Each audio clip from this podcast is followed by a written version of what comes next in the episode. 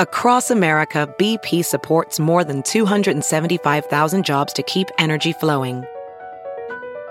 Jobs like building grid scale solar energy in Ohio and producing gas with fewer operational emissions in Texas. It's and, not or. See what doing both means for energy nationwide at bp.com slash investing in America. Ophthalmologist Dr. Strauss has seen firsthand how the metaverse is helping surgeons practice the procedures to treat cataracts. Cataracts are the primary cause of avoidable blindness. He works with a virtual reality training platform developed by Fundamental VR and Orbis International to help surgeons develop the muscle memory they need. The result? More confident, capable surgeons. And even more importantly, patients who can see. Explore more stories like Dr. Strauss's at meta.com slash metaverse impact. Hi, everyone. Welcome to Dishing with Digest. I'm Stephanie Sloane, editorial director, here with Mara Levinsky, executive editor. Hi, everyone. Well, Mara, some big casting news came our way. We reported exclusively on soapoperadigest.com that Haley Erin, who played General Hospital's Kiki, as well as Young and Restless's Abby, is going back to Genoa City, but this time in a new role, Claire Grace, who will be a new employee at Newman. So I think this is really fun casting. First of all, Y&R isn't really in the business of bringing back actors in different roles, like, for example, they do all the time on Days. Um, you know, Camryn Grimes would be an exception, but Mariah is Cassie's twin, so it's not so far off. Plus, it's been 13 years since Haley played Abby, so I think it is like great time to bring her back, and I'm so excited. Um, and it goes without saying, as a daytime Emmy winner, Haley is a terrific actress, and I think will bring such a fun spark to the canvas. I am so delighted about this. You know, I had the pleasure of getting to know Haley quite well over the years that she was on GH. And I think the world of her and have really missed her in the daytime universe. Since she was last on soaps, she got married and became a mom to twin girls. And this return to Y&R also means that she is going to be able to share pregnancy wisdom in person with one of her real life besties, Camryn Grimes, who plays Mariah, as you noted, and is expecting her first child. Um, so yeah, you know, it is far more common on GH and Days to see an actor play two different roles, but it's not even unprecedented on Y&R. And I do think since she was like a child, uh, since she was last on the show, it really won't be too difficult for viewers to see her as a completely new character. And I cannot wait. Yeah, that actually is a good point. I mean, she probably will just seem completely different. And there have been other Abbeys, especially with Melissa Ordway in the role for so long since then, that I feel like it won't be that much of an interruption for the viewers. Mm-hmm. Um, now, as we previously reported, Jen Lilly is back on days as Theresa. We spoke to her for an interview in the new issue. And, you know, she says that she initiated her return after the death of John Aniston last year. Uh, she sent an email last December because uh, she felt that not only did John mean a lot to her, but Theresa and Victor had a special relationship and that Theresa should be there. But she reveals that the show misinterpreted the email she sent as her wanting to come back full time and asked her to stay for 12 weeks, which she could not do. They managed a workaround, and we will see some fun stories with her and a possible new love interest because this time around, Theresa will have her eye on Alex. Mm-hmm. Speaking of Theresa, we saw her big sister Eve back on Days recently in the form of Kassie DePaiva, and now Kassie is making another daytime comeback. She is heading to GH to reprise the role of Blair Kramer, which she originated on One Life to Live and played from 1993 to 2012 on that show, then made multiple appearances as, as Blair on GH that same year. Now, to know me, is to know that I am a Blair Kramer super fan from the way, way back. So I am mega excited that we are going to be seeing Blair again. Oh, I am too, especially since we just saw her as Daisy's Eve, as you mentioned. And I just feel like it feels right to see her like back on the canvas anywhere. And hopefully it will be more permanent coming up somewhere. Um, you know, I love when shows bring people in for visits, as you know, and someone who is back for a nice long visit in Salem is Daisy's Rex, played by our guest today, Kyle Lowder. Now, Kyle has a lot going on, not the least of which is a new career. So let's check in and see how it's all going. Hi, Kyle. Hi, Stephanie. How you doing? I'm doing great. Doing great. Well, we are so happy to have you back. We have so many reasons to talk today. So very many. exciting. I, I was trying to think of the last time that we did this, and I believe it was in studio. It was. 2008, like the fall of 2018 or something like that. Am I getting that right? Something like that. I had just I had just returned on contract to play Rex Brady. So it was yeah, it was like the fall of 2018 was the last time we did this. So thank you for uh thinking that I'm still relevant. I really appreciate it. well, that's actually twofold. So 2018 was the first year of the podcast, and you still hold the distinction of being our only in-person interview. oh my goodness, is that the case? That's great. That I love that. so. Congratulations. Thank you. Um, Send me a certificate or something like that. I will. I will it have took, it made it took up us later. five years to recover from the trauma. There is a lot going on with you, starting with you are back in Salem, uh, currently on air for a storyline involving Sarah. So, how did this return come about? Well, um, as you've probably seen, or the viewership has seen uh, over the past few years, I've been very grateful to have received, you know, sporadic phone calls um, from Days of Our Lives. Uh, Rex has been pretty busy the past few years, which has been great. And this was no different. Just uh, my agent got the phone call and they said, We got a, a really great story arc coming up. Um, you know, what's your availability? And I said, For you guys, I'm available. Let's do this. And it, it was this particular arc was was really fun, you know, because obviously I got to work with Lindsay and Paul and and two of my favorite people personally and professionally.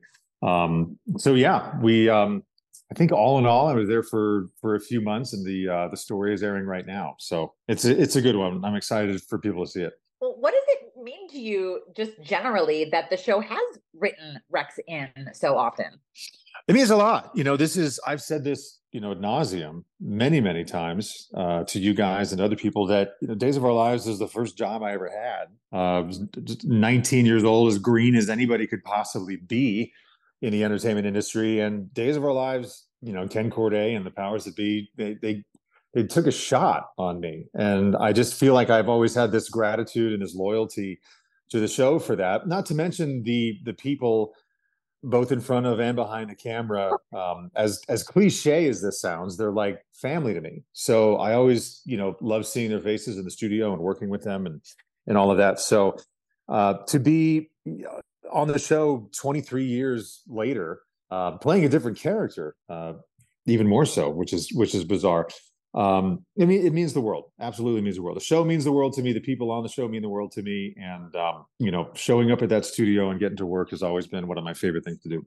Well, for someone who did play Brady for your first run from 2000 to 2005, but now you've been playing Rex for a bit, you know, does Rex come naturally to you now? Do you even think about Brady anymore when you're, you know, at the studio? it's a great question. Um, now it's now it's totally normal. Uh, I think we even talked about this, you know, as we just said on the last podcast we did. It took uh, playing Rex did take a little bit getting used to, just because he's he's worlds different from Brady. You know, Brady, um, as viewers would know, Brady was kind of the. I mean, he started off as a bad boy, if you remember that early on. You know, the early two thousands when Marlena He was not Brady- nice to Marlena. No, I was just gonna say, very I was- vividly.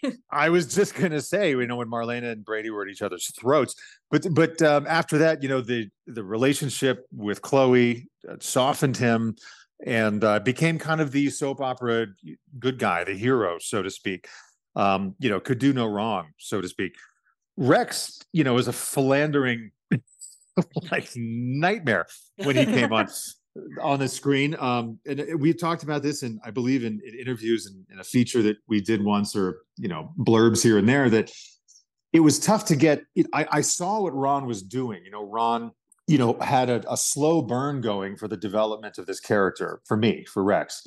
Um, and obviously, you know that that that slow burn got cut really fast. So we were kind of Rex came onto the scene. You know, obviously engaged to Sarah and we're like, oh, you know, Kyle's back, and there was kind of a you know a pomp and circumstance from the fans, which meant a lot to me.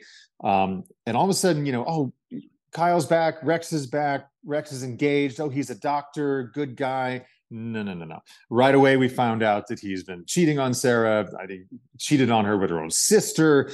And fans are going, what the heck? Like, where are we going with this? You know, why? And even me, I'm sitting here going, okay, I know what's going on. Ron's, um, you know, he's got a slow burn, like I said, going where Rex comes off, you know, a, a, little bit on the negative side, and there's a redemption that that will probably be happening down the road. So the fans will start maybe loved to hate him, and then they'll be like, "Oh, he's been redeemed."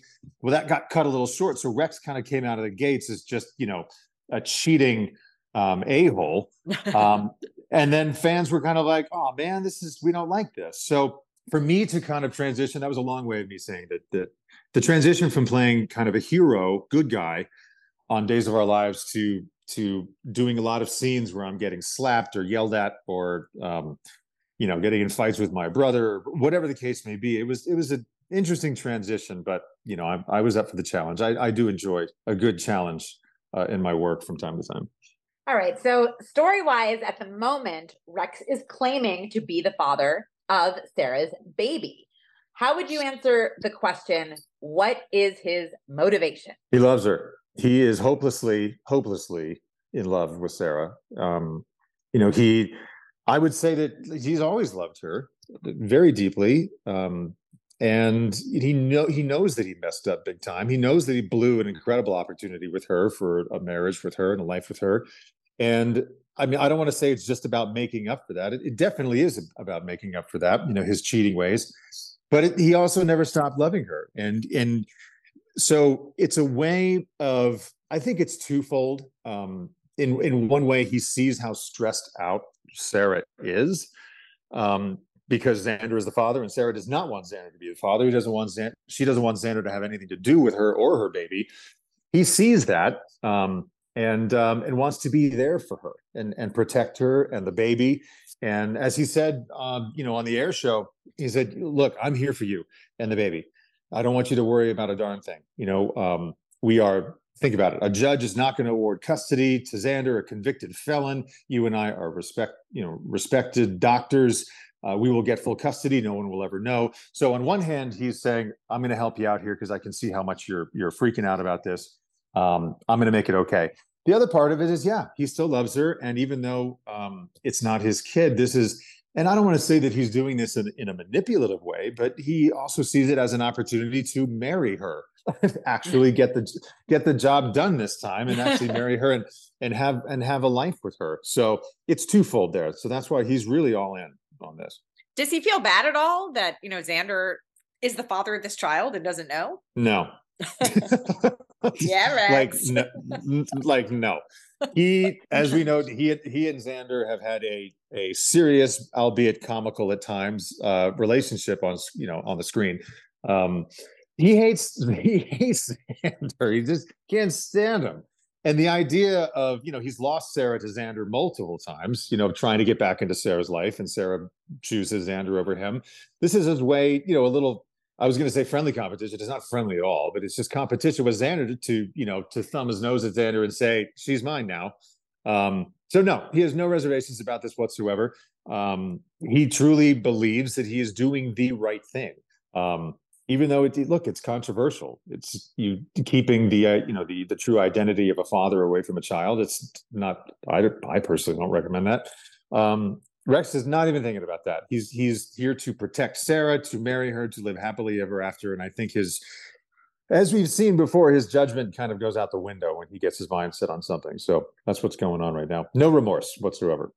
Right. Do you think he's thought through the reality of raising the child as his own of of someone that he detests?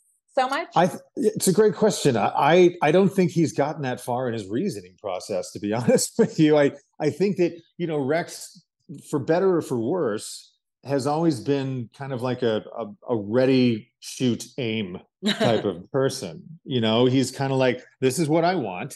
I mean, hence the the cheating. You know, early on in his relationship with Sarah. I mean, he's he's kind of a live in the moment guy um, to a fault and and that's exactly what's happened here. He sees an opportunity. Again i don't want to say it's manipulative. He truly truly does love sarah but i think that the as the cliche goes that you know the love has blinded him to some common sense here to some morality here. And he sees an opportunity to help sarah to stick it to xander and to help himself at the same time by saying we can be one happy family like we've always been just kind of forgetting about the fact that you're you're doing something that um you know is immoral and maybe even illegal well we'll see how that works out for him then. We'll see how that pans out. yes. Um, well, yesterday we saw the beautiful on-air tribute to John Aniston in the form of Victor's funeral, which you were a big part of. But let's start with your relationship with John Aniston. Tell us about that. Yeah, that was John's passing hit me pretty hard, just like I'm sure you know everybody on the show. But I can only speak for myself, and it was it was very difficult for me. John was God, I'm I'm I'm hesitating and stuttering here because it, there's so much to say, and I'll try to keep it, you know, relatively short. Um, he was like a like a, a second father to me, a grandfather, a friend, you know, all of the above. When I got on the show, I was nine, like I said earlier in the podcast, I was 19 years old. I didn't know anything about anything. Um, you know, how to hit your mark, find your light, memorize lines, much less act and do a good job um, you know, and try to keep my job on the show at the same time. And, you know, people like Deidre, Drake, and then, yes, John Aniston were there for me. And John, anybody that knew John knew that he was, his sense of humor was, was arguably one of the best you would ever come across. His dry wit was unmatched um, and he he made me so comfortable is what i'm trying to say. In, in a in a new setting for me that was very nerve-wracking and and riddled with anxiety and stress um, he just he made me laugh and you know even physically just put his arm around me and just that he's you know it's a big man with his big arm around me and and just kind of in his own way saying it's going to be okay. Just kind of follow me and i'm going to help you. And he helped me become a better actor um, and again, it might be cliche to say this, but not just a better actor, but a better man, a better human being. Um, he was always there to to make me laugh and and give give teaching moments, but never condescending teaching moments. Um, yeah, I, I, really can't say enough about him. And uh, you know, I'm I was you know madly in love with his daughter, of course, for many years, especially after meeting her on Friends. And uh, kidding, tongue in cheek but it's yeah I, I i did always joke with him that i was you know because then she married brad pitt obviously years ago and i said you know brad and i kind of resemble each other maybe a little bit. Do you think that uh you know when they unfortunately parted ways i said do you think i have a shot you could put in a good word for me. So but he but he was just always i say i say that because he was he was always a good sport with that and with anything. So i miss him. I miss him a lot. And uh, i i was so happy that i did get a chance to um obviously not say goodbye because I didn't know he was passing, but just to have kind of one what I view as kind of a good closure moment. We had a long. The last time I saw him was at the studio at work, and and um, we had kind of like a relatively long at work. You know, probably 15 minute catch up session in the hallway outside the makeup room, and and uh, gave him a big hug. And uh, I'm glad that I had that opportunity to do that. Yeah. I'm trying to put myself in your 19 year old shoes. I get to the set, I'm out of my depth, as you said, and then John Aniston is there. I feel like I would be very intimidated. Like, as warm as he is, do you feel like that was a there was like any sort of slow build there or a hurdle you had to get past in terms of oh yeah. i i actually this is a true story. My lips to god's ears. This is this is true. I so i was the first time i met him i didn't even have the role yet. I was in um i was doing a screen test for Brady, and I was in one of the dressing rooms, and I was watching the feed, you know, from the stage that they're shooting, and you know he's doing his Victor Kiriakis thing, and it's so insanely intimidating, right? If anybody who ever saw this, and so I'm watching this, going like, my God, this man is terrifying. and and then I get the role, and then all I remember is watching his Victor Kiriakis character shtick, you know. So I remember my first scenes with him ever Yes, Mara. I, I, walked out on stage quite literally shaking in my my boots, um, and just a big smile and an extended, firm handshake. And um, well, you know, as big as John's smile was, there was always that wry, that wry smile that that uh, anybody who knows John was that that just confident, wry, charming, dashing smile of his, you know, with its pencil mustache and the whole thing, and or as a pencil mustache at least then it was. Um, but he made me feel immediately comfortable. To, to answer your question, um, it was very intimidating, and um, let's put it this way: he did his best to make me feel comfortable. I was still, I was still. Uh, it was an outer body experience. I really don't remember if I got all the words out. Apparently, I did because they took the scene and and it made it to air. But um, yeah, he was. Uh, that's who he was. He made me feel comfortable, and thus was the beginning of a wonderful uh, on-screen and off friendship with him. And I, I think the one takeaway that probably everyone has mentioned, including myself, was just his sense of humor, which I feel we didn't really we saw through Victor and his one-liners, but John himself was such a just has such a dry wit, and I feel yes. like that was also intimidating in and of itself until you knew that about him, you know, to kind of navigate that um, dynamic. Did he?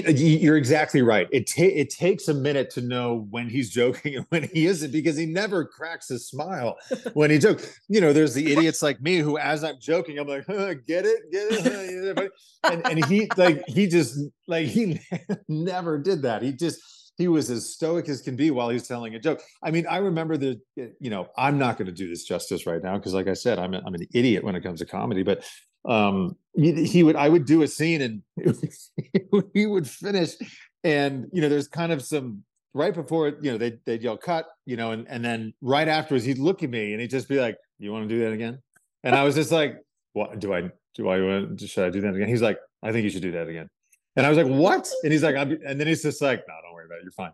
But it, it's, and then I'm then I'm, or yeah, you know, he's like, "You want to do that again?" And I'm just like, "No, I think it was good." He's like, "You sure about that?" And I was like, "Yeah, I, I think so." He's like, "Okay, whatever you want." And I'm like, "John, I am very emotionally fragile right now. I'm brand new here and I don't know you that well. it's like, anyway, it's, but yeah, you're right, Steph. It, after a while, then you can throw it back in his face once you get to know him. And he was always a good sport about that as well. You know, because Ari and I, Ari and I had a good friendship with him and his wife as well. Um, because when Ari and I, you know, who plays Nicole, Arianne Zucker on the show, we were married. Um, and uh, you know would see him off off camera, off set or whatnot. And Ari and, and John had a long their characters had a long marriage relationship, and a lot of the funny one-liners and the and the shtick and the slapstick even sometimes between Ari and John was just because of their friendship, and a lot of that was either ad libbed or just kind of thought of on the spot. Um, so yeah, there was a whole lot of that with John. He really he he stuck to the script, and he was a, the the consummate professional actor, but he also knew when to slip in his own his own um, thing, if you will, into the character. Mm-hmm. Well, given how uh, long your association with John was, what was your reaction when you heard that you were going to be part of the on air memorial for Victor? It meant a lot to me. It really did. Um, I'm almost happy that I my character Rex was not chosen to for right you know rightfully so. Rex Rex and Victor Kiriakis didn't really have a thing. Hmm but um, I, am lucky that Rex was not chosen to to give a speech at Victor's funeral because I don't know if I'd be able to make through, make it through it. Um, I my hats off to everybody, all the actors who were playing the characters that did have to speak, you know, at, at quote unquote Victor's memorial um, funeral um, that made it through it with, with you know without losing it because um, it was a very it was that was such a i don't want to I, i'm sure we're going to get here. I don't want to segue just yet if you're not ready for that yet but it was it was a very surreal moment shooting that because it was it was obviously we were shooting victor's funeral but it was like john's funeral memorial. Um, so all of the reactions from the actors um, were real and genuine including my own. It was um it was a rough day rough day. Because you know like he, he, had two funerals the real one for john aniston and then the on-air one with victor kiriakis. Well that was the next question really. How would you describe the mood on set? And yeah. you know how did it feel to be a part of that? Yeah I, it, again it, it really meant the world to me. Um, as as everybody was viewers and and um, people who worked on the show alike you know once john did pass we were all kind of wondering how this was going to you know be handled or you know we, you know, would Victor live on forever mysteriously somewhere, or was he going to be, you know, were we going to do a funeral like John, you know, Victor Kiriakis has passed, like John Aniston? So, you know, we found out that there, you know, the character of Victor Kiriakis would be passing away, and there would be a funeral. Um, I think we were all kind of wondering how that was going to go down, and I think if I were to do my best to describe it, you know, on a whole, yes, it was a rough day, but I think the day kind of went fairly much how John's personality was. There was a, a mixture of you know stoicism and um, and seriousness, but uh, but also humor mixed in because that's again it's a cliche to say, but that's how John would have wanted it. I I truly believe. You know, it's one of those things where I, I'm sure if he was you know witnessing that, he'd be like, "Why is everybody so serious?" you know, So, and that's that was just his endearing quality. But it was a it was a somber somber um, energy on the set, um, mixed in with some some smiles and and some laughs and some and memories of good times with John and and things like that. So. Um, it was very, very special to to be a part of it. I'm, I'm glad that I was that I, that I was there. Are there um performances that stand out to you when you think about Oh my God, everybody, that episode? everybody, everybody who got up there, Eric Martsolf, um, Wally Kurth, um, I don't want to leave anybody out. Just anybody that, um, any actor who went up there to do their, their speech, um, was so moving, so touching. I can't even, I can't even describe it because again, I, I, I don't know this for a fact, but, um, I knew if it were me, how could you not think about John as you're talking about Victor? It was so close to home, is what I'm trying to say. So I was, um, and all of those takes were one takes, and that is a true story. Nobody got up there trying to quote unquote act, you know, perform, like overdo it. People just got up there and read these beautifully written lines, um, did it in one take, and it was so real, so authentic, organic, genuine, all of the above. And um, I was truly impressed by everybody's performances that day. Yeah, we had Rachel Melvin on last week, and she said that she didn't see the monologue for her eulogy until the night before when she was about to go to bed. She had missed that uh, page in the script.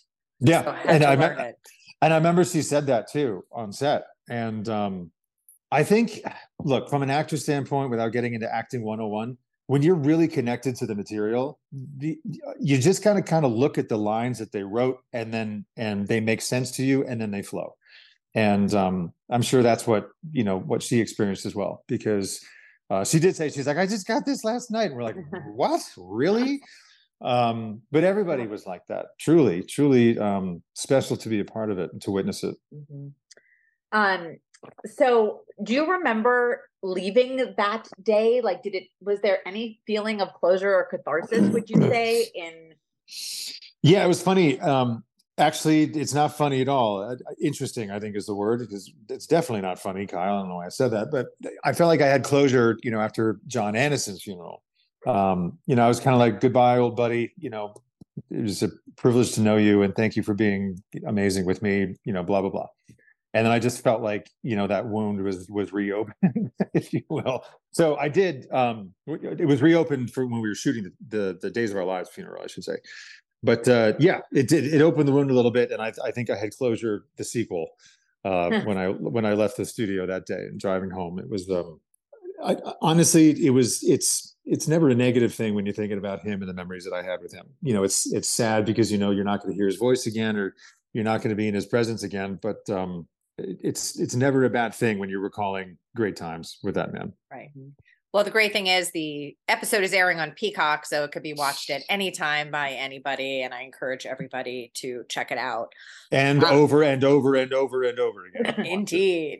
Um, now, Kyle, in real life, you have made some big changes, and we're going to start with the biggest uh, your new job as an anchor person. So, tell us the story of how you came to work at KTVN in Reno. Um, my goodness. Well, yeah, it's uh, it was it was quite the whirlwind, and I'm sure you know people that are people are still asking me about this. They're like, you know, how, like how, what, like what? Explain this, you know. So, I I can you know I've I've told the story before. Uh, again, I'll I'll try to make as a long story short and get you know right to the to the points we're here. on a podcast. Tell us the story. All right, all right, all right. So, you know, during the and this is all relevant. I'm not going to go off on tangents, but three years ago, during the pandemic, uh, you know, Ari and Sean decided to to get a beautiful house in Lake Tahoe, California, right on the state line between Nevada and, and California. And um, over the you know past three years, uh, Izzy and I know Izzy's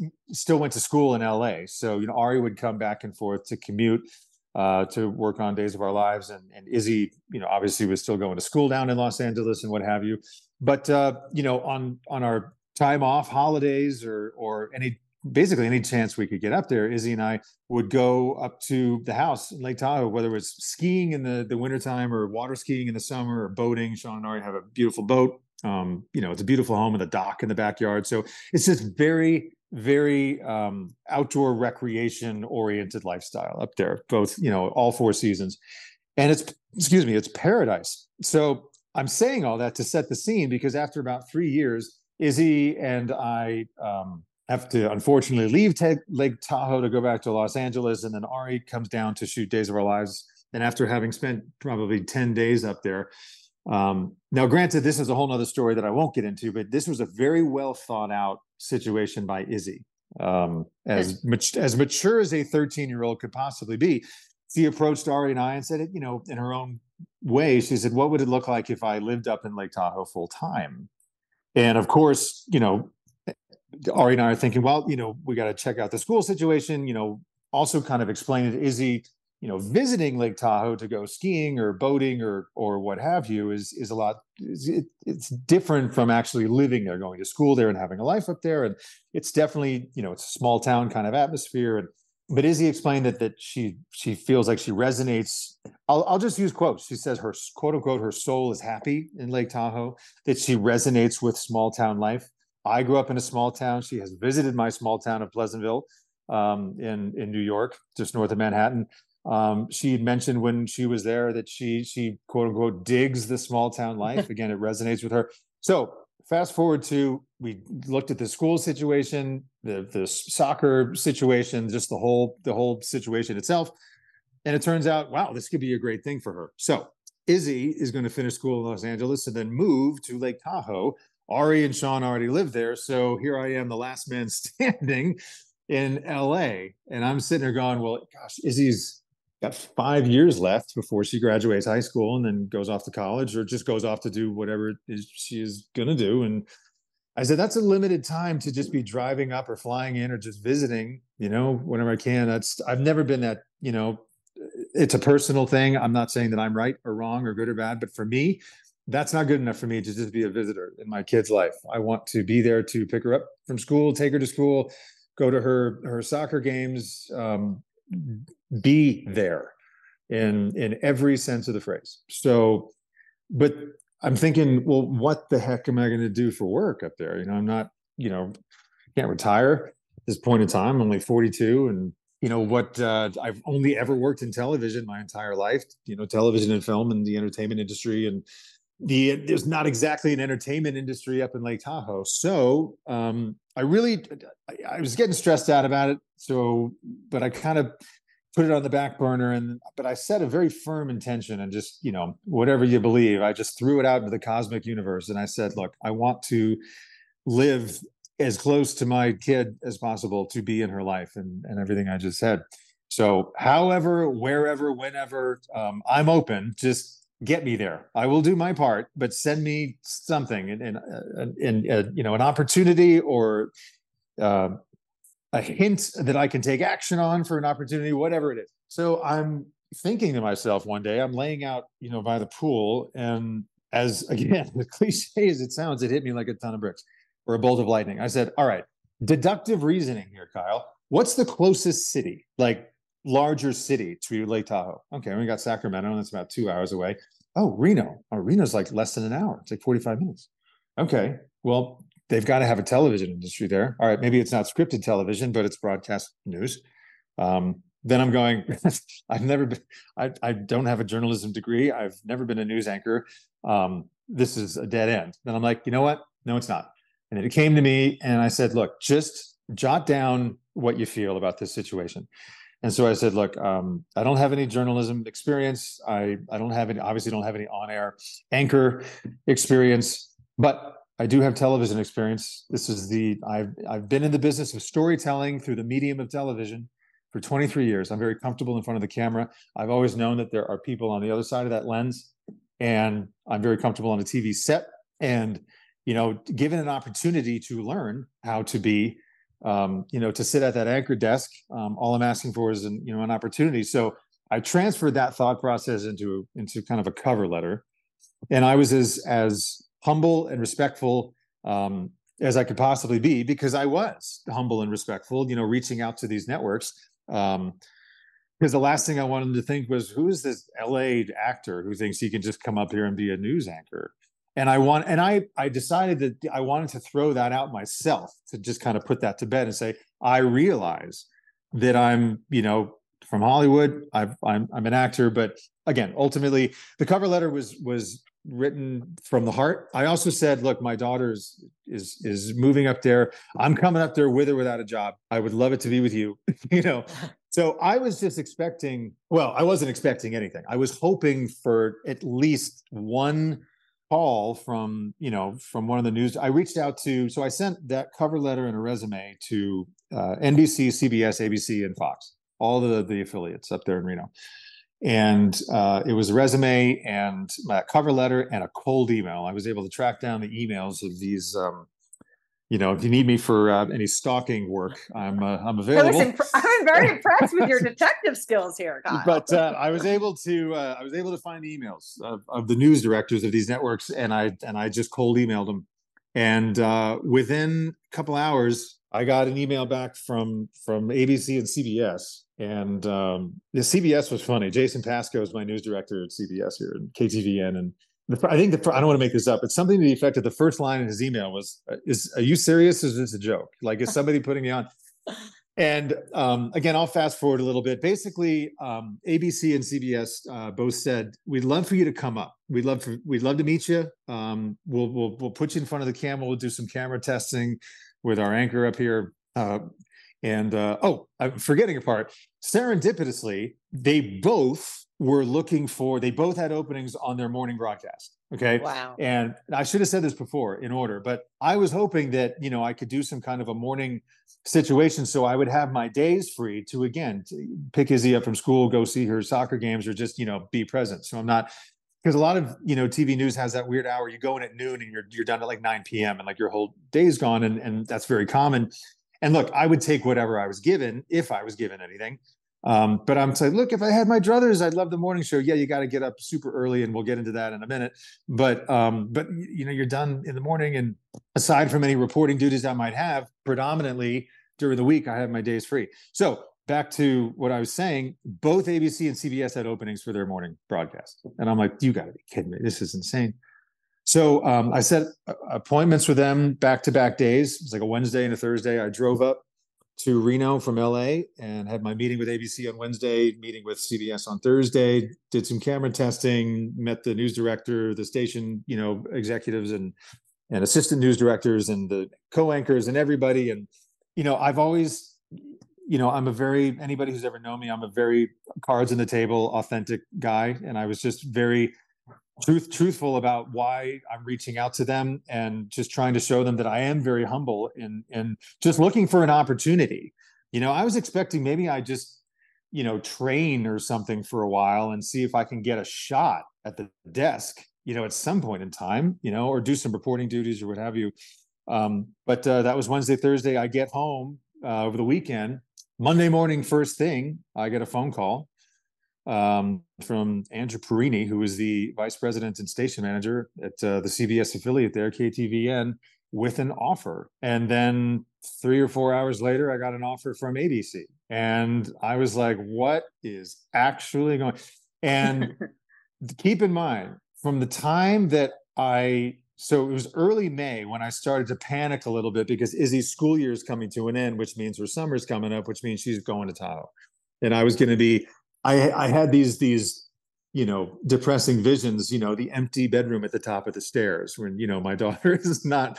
She's you know up in Tahoe with mom. Granted, she's with mom and, and Ari and Sean, and, and it's all good. But I'm not there, so that's when I started to panic. That was in early May. I got these offers May 20 something. So this whole this whole thing kind of like materialized in 3 weeks. All of a sudden I go from early May not knowing what I'm going to do to end of May, I'm moving to Reno, and I gotta, you know, I gotta up upend my life and and get up there. So um, so grateful, so blessed, um, so shocked at the same time. Um, but yeah, so I I called both of them and and said, look, um, again, my cards on the table thing. I said I I do have multiple offers here. Um, this is not a negotiating ploy but um, do you mind if I take a few days to kind of figure this out? Because this is a big deal, you know, because they both they both were offering you know multi-year contracts, and I wanted to make sure I was going to the right place. So without getting into all the due diligence stuff, um, I did my due diligence and re- and research and what have you, and ultimately CBS was the way to go um, at KTVN. and uh, accepted the deal by the end of the week. And that was, again, like end of May. And I moved one month later, locked my door in Calabasas for the final time, uh, June 21st. And uh, yeah, I've been uh, up here living the living the life i have to say. I'm i'm very very happy with everything. I'm i'm in an industry that i am falling in more and more in love with every single day. Um, but i'm sure you have questions in terms of i live a very bizarre existence if, if you if, if, if you want to if you want to start on that or if you want me to answer any wait i want to start with what was izzy's reaction oh my god she was she was so excited because again you know she i don't want to put words in her mouth but but uh, something to the effect of she was like, you know, Daddy, I, I, am gonna miss you. I really hope that you can, because I, I was, I was very honest with her about me saying, look, I, I want to get up there as soon as I can. I don't know how this is going to happen, but um, you know, we'll make, we'll, we'll figure it out. Um, so again, without putting words in her mouth or thoughts in her head, what she was explaining to me, she was hoping that I could get up there sooner, sooner than later. So you know, my elation for this situation and my gratitude was definitely shared by her and excitement at the same time. So yeah, she was absolutely thrilled. And to that end, I've been doing this now. My first uh, day at work was June 20 something. Um, so what, July, August, September, almost, you know, two and a half months, almost three months. Um, she it's everything that i dreamed of you know i can get down there and and you know she started school and i pick her up from school and go to her her games and um, i go to tahoe you know i have to i have to live here in reno just because again we'll get into this momentarily but i get up at two in the two o'clock in the morning. So um, i have to live as close to the studio as humanly possible which i do. I i, I live up at uh, thankfully, Reno's not the biggest city in the world. It is the biggest little city in the world. It's that's what it's they call themselves, and it's very true. But I only live about 15 minutes away from the studio, up in the kind of in the foothills of the Sierra Mountains. Beautiful place, but I can't live in Tahoe because that's a little too far for me to. When you're getting up that early in the morning, every minute counts, and I wanted my commute to be as short as possible so I could sleep longer. I, I, don't know which way to go to first. What's your schedule for the day, or how did you approach this new job? So let's start with the first steps of the mm-hmm. job. So now you've never been an anchor, you're now hired, you've done some tests, but then what? Like, how did well, you prep? How was day one? Oh my God. Yeah, it was, it was, can I not be, you know, it's what everybody says, but it's a whirlwind. It absolutely was completely overwhelming because look i am like i've i've started quote unquote new jobs where i'm doing a, a new film or i'm doing you know a guest star on, on a television show or i'm doing a stage show um, you know like i did rock of ages in las vegas or whatever.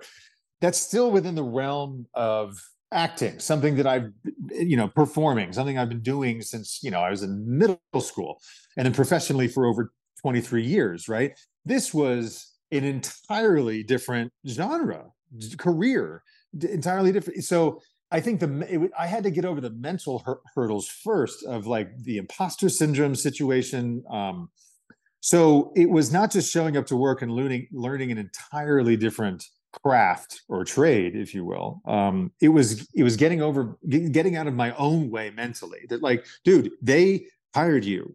You know, you you can do this. All of the you know staring at myself, you know, in the, in the mirror, spewing affirmations at myself. You are powerful. You are like, you are good enough.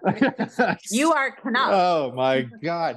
No, so it's um yeah, it was we'll get into you know how I started and then we'll get into my actual schedule of the day, which you know is why I'm single and probably will remain so for the foreseeable future um but yeah getting into uh getting into it was look you just it's like anything else. Um i'm full of the cliches today but you just got to jump in the pool if you want to learn how to swim. And that's what i did. I said dude just get up go to work and be a sponge.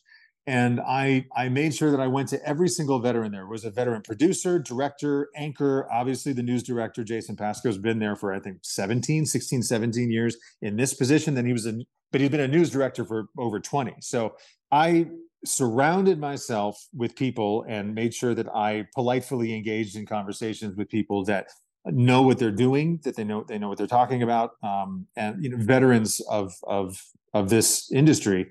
And um, I have to say, everybody was so unbelievably warm and welcoming and extremely helpful.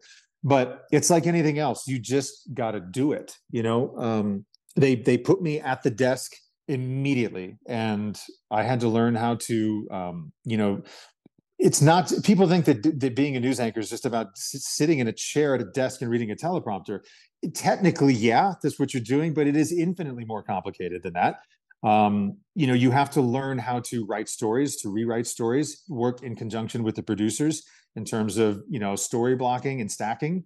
Um, there is a lot of jargon on the teleprompters a lot of language that i had to learn because you know like ots over the shoulder that typical shot of the anchor sitting there with the with the graphic over their right or left shoulder you know so you know where you're positioned on the screen you know when a two shot's coming up when your solo shot's coming up whatever how to you know glance over at the monitor really quick to see what what the the audience sees. So i'm, I'm not like looking down at the tele at my you know at my notes so they see the top of my head. It's there's a lot of moving parts is what i'm trying to say you also have you know an ifb which is an earpiece where i can talk uh, to the producers or they can talk to me or the director throughout the broadcast um, sometimes I'm, you know, reading a story and we have breaking news. I have the producer in my ear. I'll give you a quick example of this. When Tony Bennett passed away, um, I was literally reading a story and in my ear. Now, the producers, in their defense, they they try not to do this because it's really difficult to speak whilst and listen to somebody at the same time.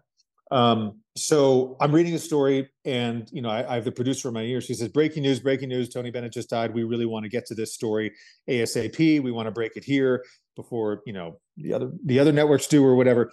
Um, she's like, "I'm writing the story right now, and Kyle, we're going to stay on you, camera three, and and you're going to read it, and it's going to be what's called a cold read, which means that I I'm reading somebody else's writing, cold live on air." Meanwhile, as I'm reading the story, I'm getting all this information in my earpiece. So I'm trying to listen to her while while and not because the the instinct when somebody starts talking to you is to stop talking and listen.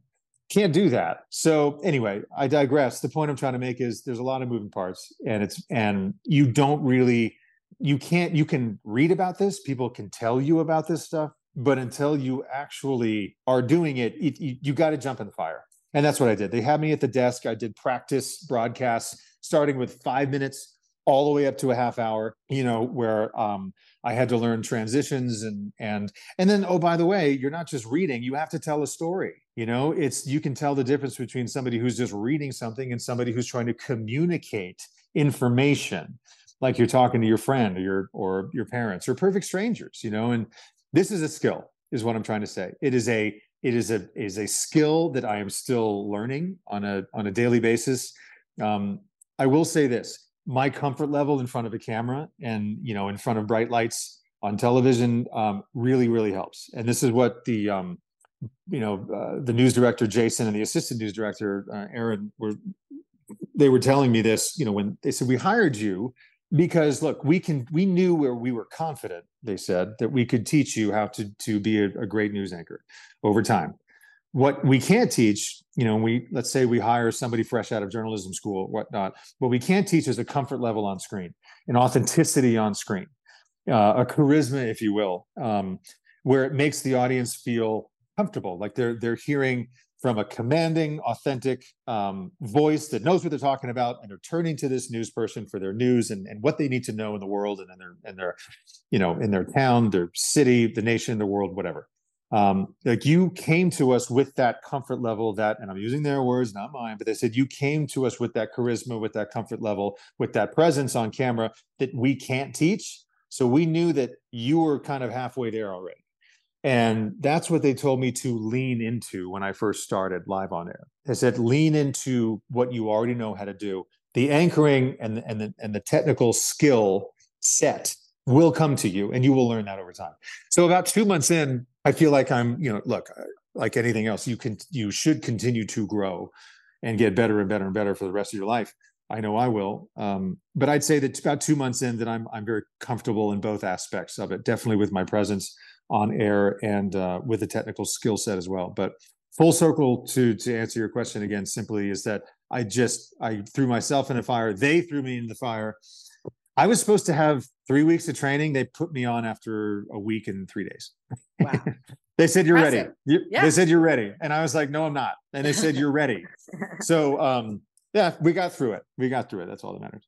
Kyle, leaning into what you know, has there been a temptation to do a dramatic pause at the end of a news story or to refer to your coworkers by how you're related to them, their first and last name at all times? oh my god, you didn't. Yes, the pause, the soap opera pause. Uh, no, to answer your question, I think that I. I think I think during this podcast I'd be talking about how I started as an anchor and I was fired two weeks later.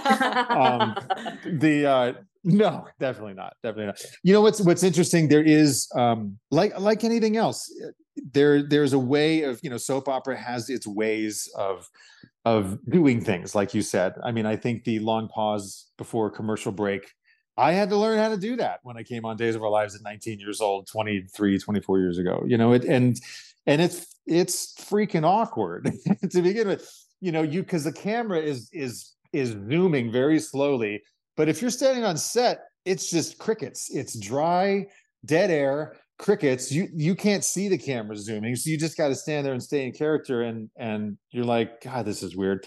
Um, but then it becomes second nature after the while. After a while, um, I will say, you know, with broadcast news, it's um, the easy part for me, I should say, is just to be real. Just to be real. I think that when you are trying to put on a show, um, it's disingenuous, um, and and you can turn people off with that. So I think the easiest part for me has just been to do my homework, do my research, know the story, know what's going on. Um, you know, lean into my producer to write good copy, and then you know, uh, write good copy uh, myself and get to know the story really well, and then authentically communicate it to to the people through through the camera lens and through the medium of television. Um, and that's what I feel is I, I'm I'm best at is just doing my research, doing my homework, doing my homework, and um, and authentically communicating to people.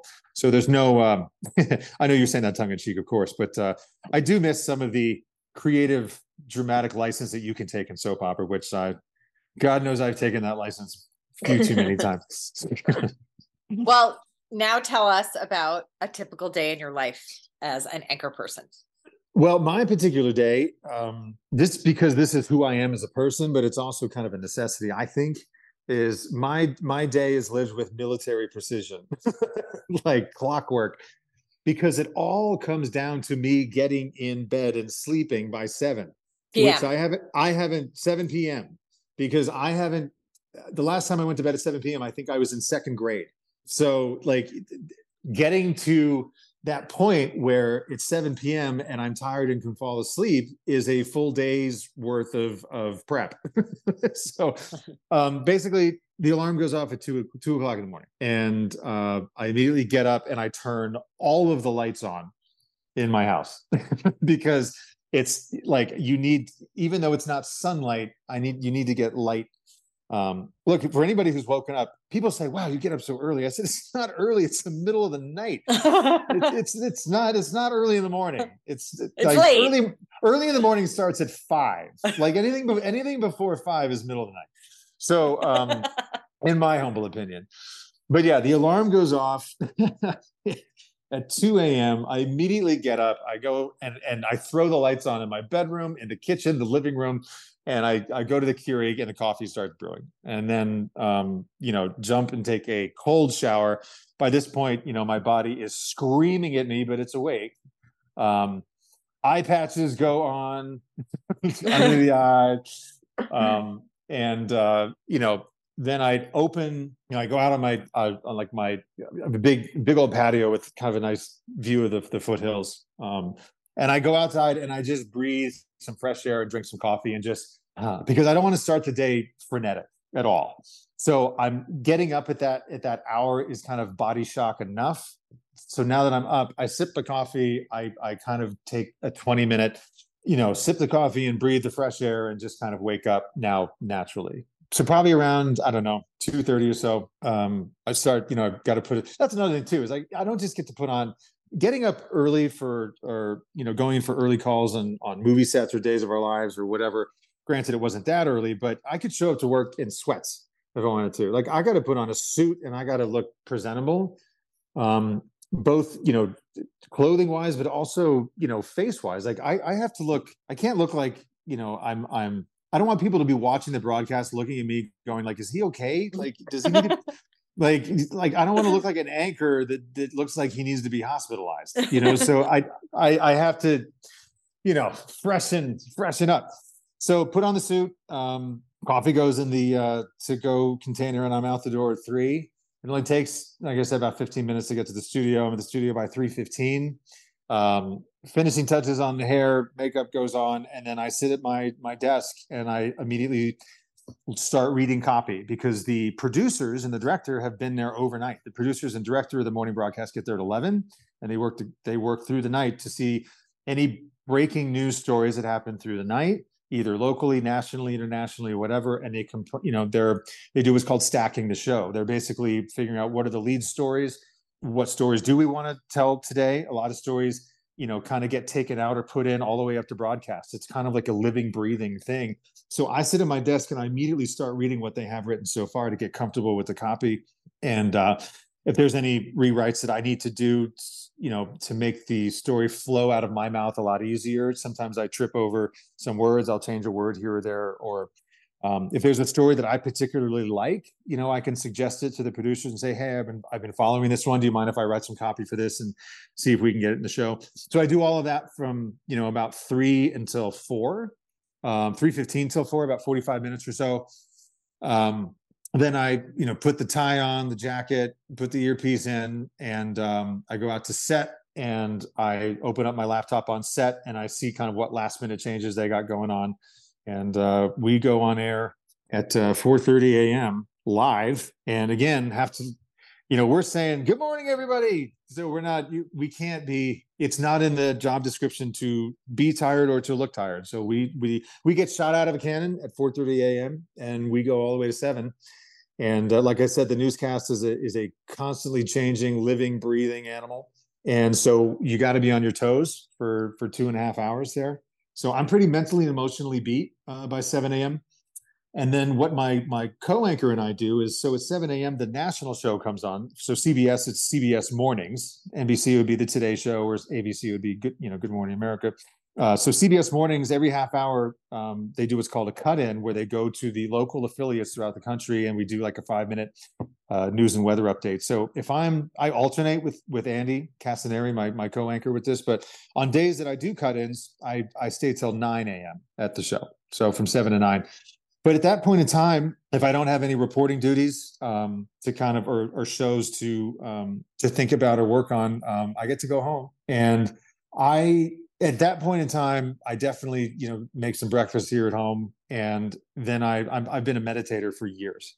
And what I immediately do after I eat breakfast is um, I, I sit down and I meditate for an hour, maybe sometimes two, just because I need to. I want to slow my brain waves down. I want to slow my heart rate down. I need to not just relax, but really relax. Not where I'm relaxed, where I'm sitting on the couch scrolling through my phone or you know or anything like that uh, definitely not watch the news. I just got done with that for two and a half hours you know um, and i will get into it later in the day. But you know probably up until lunchtime after breakfast i'm really just taking some me time because i need to recharge. It's like seeing your when i'm done with the broadcast it's like seeing your phone with 1% battery. That's how i feel. Right. I can imagine. So i got so i so i gotta i gotta plug myself back in again and charge up. Then i have some lunch and then I, I, I check my emails from work to see if there's anything that uh, I need to know with regards to the you know, to the network. Um, I turn on the news, all networks, go on my phone, look for anything that's that's breaking in the world in the in the country locally, and um, start taking notes about you know what's going on or any, any stories that that I'd like to to write about or pitch to the producers or or whatever. And I do that for a few hours and uh, if I have any errands to run, I'll, I'll, I'll do that, of course. But uh, then another non-negotiable thing for me is the gym. I go to the gym and I work out hard for an hour because I got to take care of my body.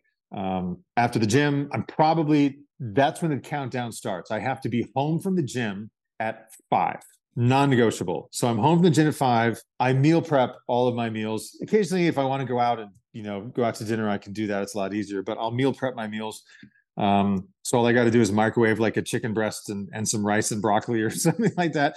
I eat like a like a fitness athlete or a bodybuilder. It's kind of the same thing every day and healthy and whatever. but I eat from like five to five thirty. Um, five thirty to six is when I shower and shave. I shave the night before, so I don't have to shave early in the morning because I don't know if anybody's tried to put a razor anywhere near their body at 2 a.m. It's probably not a good idea. Um, so and it's time consuming. So anyway, I'm shower shave from like 5:30 to 6, comfy clothes on, all of the shades in my place because it's summer, you know, end of the summer, it's still light out till about 8, 8:30. So all the shades are closed in the house and uh, maybe make a little nightcap to be honest with you and forthright, maybe a martini, maybe a Negroni, just a, a bougie cocktail that I'm pretty much known for on social media. And um, watch some mindless television, maybe some Netflix, maybe read a book, um, but just wind down for about an hour. And by 7 p.m., I'm I've been doing pretty good with this. By 7 p.m., I'm pretty, I'm not exhausted, but I'm I'm pretty tired enough so I can fall asleep, and uh, haven't had a problem with that as of yet. Knock on wood. Um, but I'm in bed by seven, and then we start it all over again at 2 a.m. Wash, rinse, repeat, Monday to Friday. I do have the weekends off, which is great. Um, like I said, uh, nine times out of ten, uh, make the short drive to the lake and be with my girl and uh, Sean and Ari, of course, and, and have a relaxing R and R weekend. You know, during the summer it was on the boat. During the winter we'll go skiing on the mountain, and yeah, just try to get maybe eight, nine, ten hours of sleep. You know, over the weekend to kind of recover, and then I was going to say, over. do, do you have to maintain something of the same sleep schedule over the weekend in order to maintain it during the week? I tend. What I've been doing is I haven't been getting up past six on the weekends, so I'll go to bed at like nine p.m. maybe. Um, 10, 10 o'clock at the latest. I don't want to get any less than eight hours when I have a choice in the matter. Mm-hmm. Um, but yeah, I don't honestly, my eyes have been opening up at two, three o'clock in the morning anyway, for obvious reasons. But I, I will go back to bed. Um, and I'm able to fall back to sleep, which is great. But by 6 a.m., I, I want to get out of bed because I don't want to. I definitely do feel a Monday hang. Even getting up at 6 a.m. on Saturday morning and Sunday morning, I do feel kind of a hangover on Monday morning with that. Um, Monday mornings are are difficult to get up at two. Um, it gets, as you can maybe imagine, it gets progressively easier as the week goes on to get up. Um, but yeah, I don't, I, I quote unquote, I sleep in until six on, on the weekend. Amazing. Well, okay. So what does this mean for your acting career? You know, as of right now, um, if I've learned anything in, in my life, it's, it's, I'm a never say never guy. It goes with, with, with everything. I really lived by that. So I can only and again to to at the risk of sounding dramatic i'm also a live in the moment guy. And i really you know i have visions of my future and what i'd like my future to look like. And obviously i'm a very nostalgic person. And i i maybe sometimes am too too nostalgic looking back in the past.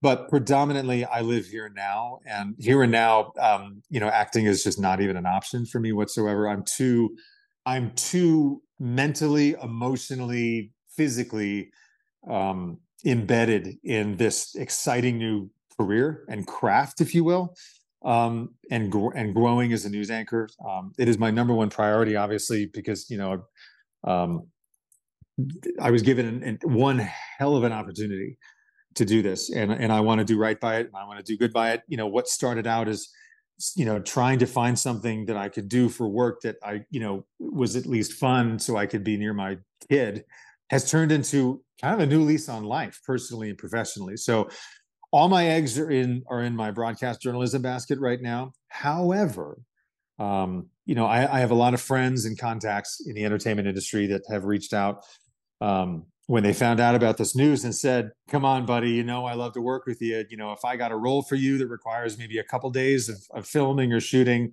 you know can can i fly you down to la maybe on a weekend to to to you know to shoot some scenes or you know if days of our lives or or or any you know soap or what i'm trying to say is if anybody called it would be a you know it would be an in the moment you know schedule permitting situation. Um and if and you know i'd have to go through to not to get technical but i'd have to go through my contract with a fine tooth comb or maybe just ask the station to see if it's even i know there's obviously exclusivity clauses in there. Um so look, if I'm allowed to do it and I have the time, um, why the hell not? Well, it sounds like the network would be more willing if it was Rick Forrester, maybe popping back into B and B. Just throwing that out there. Saying, well, you, it's the same family. I was I was going to say, guys, it's CBS. You know, we're not we're not you know uh, we're not crossing enemy lines here. So right. what do you what do you say? Yeah, I, again, I, I made that sound really complicated. At the end of the day, um, I'm always open to anything. You know, somebody wants me to do something. Um, all I got to do is ask. We see if I have the the time and and the um, and the blessing, and if so, um, I'd love it. I'd love it. Well, I mean, it's amazing to think that you came out of college, you joined this business in 2000, you know, professionally, and here you are, you know, all these years later with a complete, you know, pivot in your life. Like, when you look yeah. back on that kid, could you ever have imagined that he would be here today? Oh my God, Steph, I have that's such a great question because um, I think it's human nature. Anybody would would think about that. I mean, I've I have definitely had those those WTF moments where I'm like, like, like I can I can paint a dramatic picture for you because that's what I know how to do. Like just I remember before I started broadcasting, I was a couple nights before where I could, you know, stay up a little bit later than 7 p.m. and and just standing out on my balcony looking at the, you know, the foothills of the Sierras up here with a martini in my hand, just kind of with the wind in my face, just trying to paint the scene if you can't tell. It just having my mind wander to what ex- exactly what you were just saying. You know, it it's going,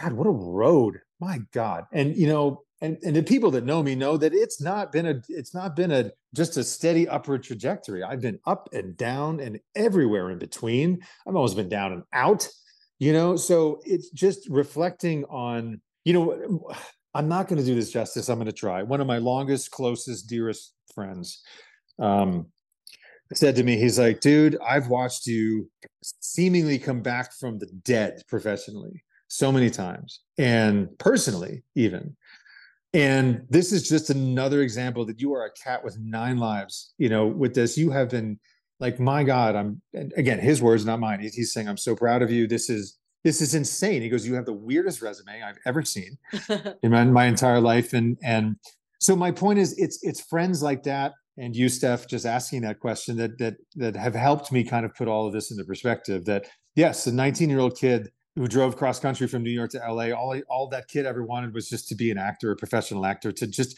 to pay his own bills, you know, to, being a professional actor. And then from Days of Our Lives to Bold and the Beautiful, and then you know, and again, my whole career, and to repeat the ups and the downs, um, to arriving in this place where I've always had so much respect for journalism, for broadcast journalism. I've been a news watcher since I was a kid because of my parents, you know, whether it's ABC Nightly News or or even the Today Show was always on in the kitchen in the mornings. And I've always had so much respect for journalists.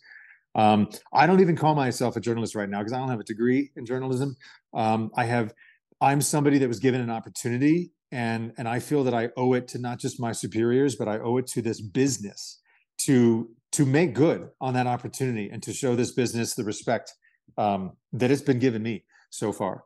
And that's why I'm working my ass off to be the best anchor, the best journalist that I can possibly be. And maybe, you know, someday soon I will earn the title of, I mean, look, it says journalist on my business card or anchor, but, um, you know, I, it's something that I feel I still have to earn and, and in the process of earning. But full circle to your question, Steph, yes, I've come a long freaking way. I just celebrated my 43rd birthday. I'm not afraid to say that out loud. Um, blessed for every single second of it. So grateful. And uh, yeah, I have a new lease on life personally and professionally up here um, as a news anchor and living in this this beautiful part of the country and the world. So I'm I'm uh, yeah, I'm I'm speechless now just thinking about it. Just very grateful. Your cup is very full. That's yeah. it, it, it it runneth it runneth over, as they say. Yeah, definitely. Well, it's an incredible story. It's such an awesome new chapter for you. We're so happy for you. Thank you. Obviously, loving that we still get to see you on our daytime television where permitting.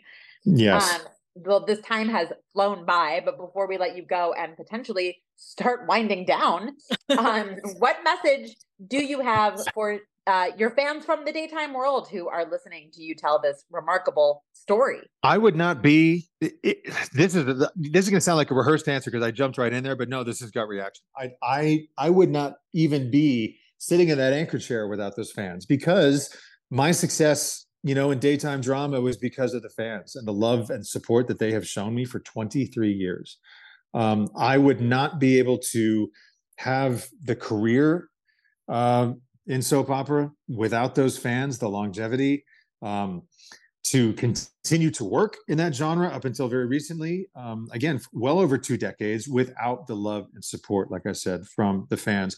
And because of that career in television, um, and w- whether you want to call it experience, notoriety, what have you, was what got me in the door to the job that I have now and the career that I have now. So I would say that the fans, the daytime fans, or or any fan of mine out there, um, I I owe you I owe you my career. This is I would not be here without you. As dramatic as that sounds, that is the absolute maybe even directly or indirectly. I my career is just as much the fans as it is mine. So um, I can't begin to to try to. I'm I'm stuttering. I'm trying to put into words my my level of gratitude. But um, yeah, they are they're everything to me, and I and I can't thank them enough. And they can actually see you in this new endeavor. So tell people how they can watch you in Reno, even though they might not be there.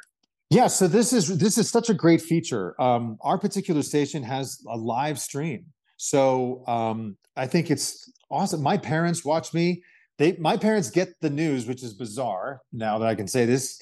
My parents get the news from me uh, from, and they live in Missouri, in St. Louis, Missouri. My brother uh, in Denver, my youngest brother in New York. Uh, Steph Sloane, I believe you've tuned in a couple I have of times indeed. Yes, from I New have. York. Um, I've and and honestly, people, not just people I know, but I get direct messages all the time from people literally across the country, from you know Seattle to Miami, Phoenix to Maine.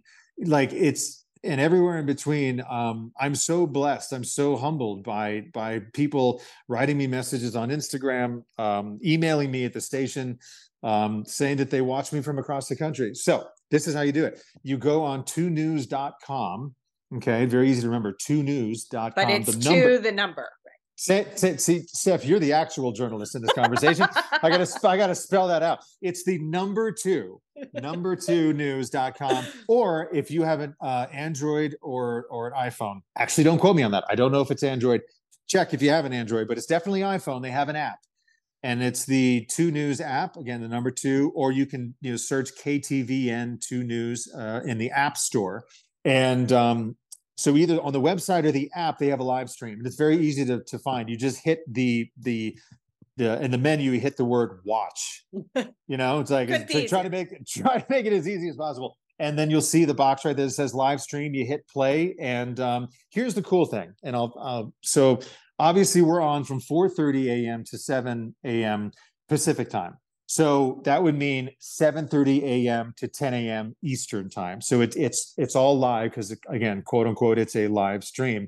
But here's the cool thing: if you're on the West Coast or anywhere for that matter, after 7 a.m. Uh, Pacific time, they loop the broadcast again all day until our broadcast at 4 at 4 p.m. Pacific. So it does it honestly you can either watch it live or you can watch uh, a replay of it all day long but um, if you're so inclined to get your news from WA, then uh, go on the live stream.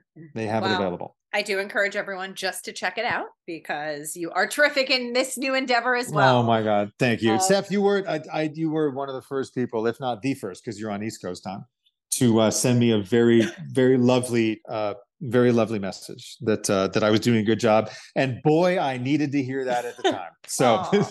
so thank you. I do appreciate that. Oh. Well, you hit the ground running. So again, Kyle, we thank you for your time. Have an amazing day, and we hope to have another reason to talk to you soon. Uh, listen, you you ladies um, have been there for me for so long. Steph, in particular, literally since day one of my career.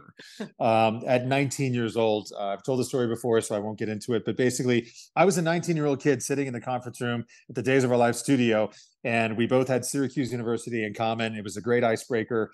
Um, I've known you since then, and you have been by my side ever since, and still are. Um, so and Mara, you you guys have been such fans of mine and supporters, and I can't thank you enough for that. So I don't care what time it is or when, you know, I'm always here here for you ladies. So um thank you. I'm going Thank to uh I'm gonna do my meditation now, like I said, because it's only 920. Um, I've had a full day. I've I've had a full day, so we're good. you have indeed. Well, enjoy and talk to get some rest. We'll talk to you right. soon. Thank, thanks again for having me. Thank you so much for joining us. Thank you to Kyle Lowder for being our guest. If you like this podcast, please subscribe wherever you listen to podcasts. Be sure to pick up a new issue on sale now and come back next week for another podcast.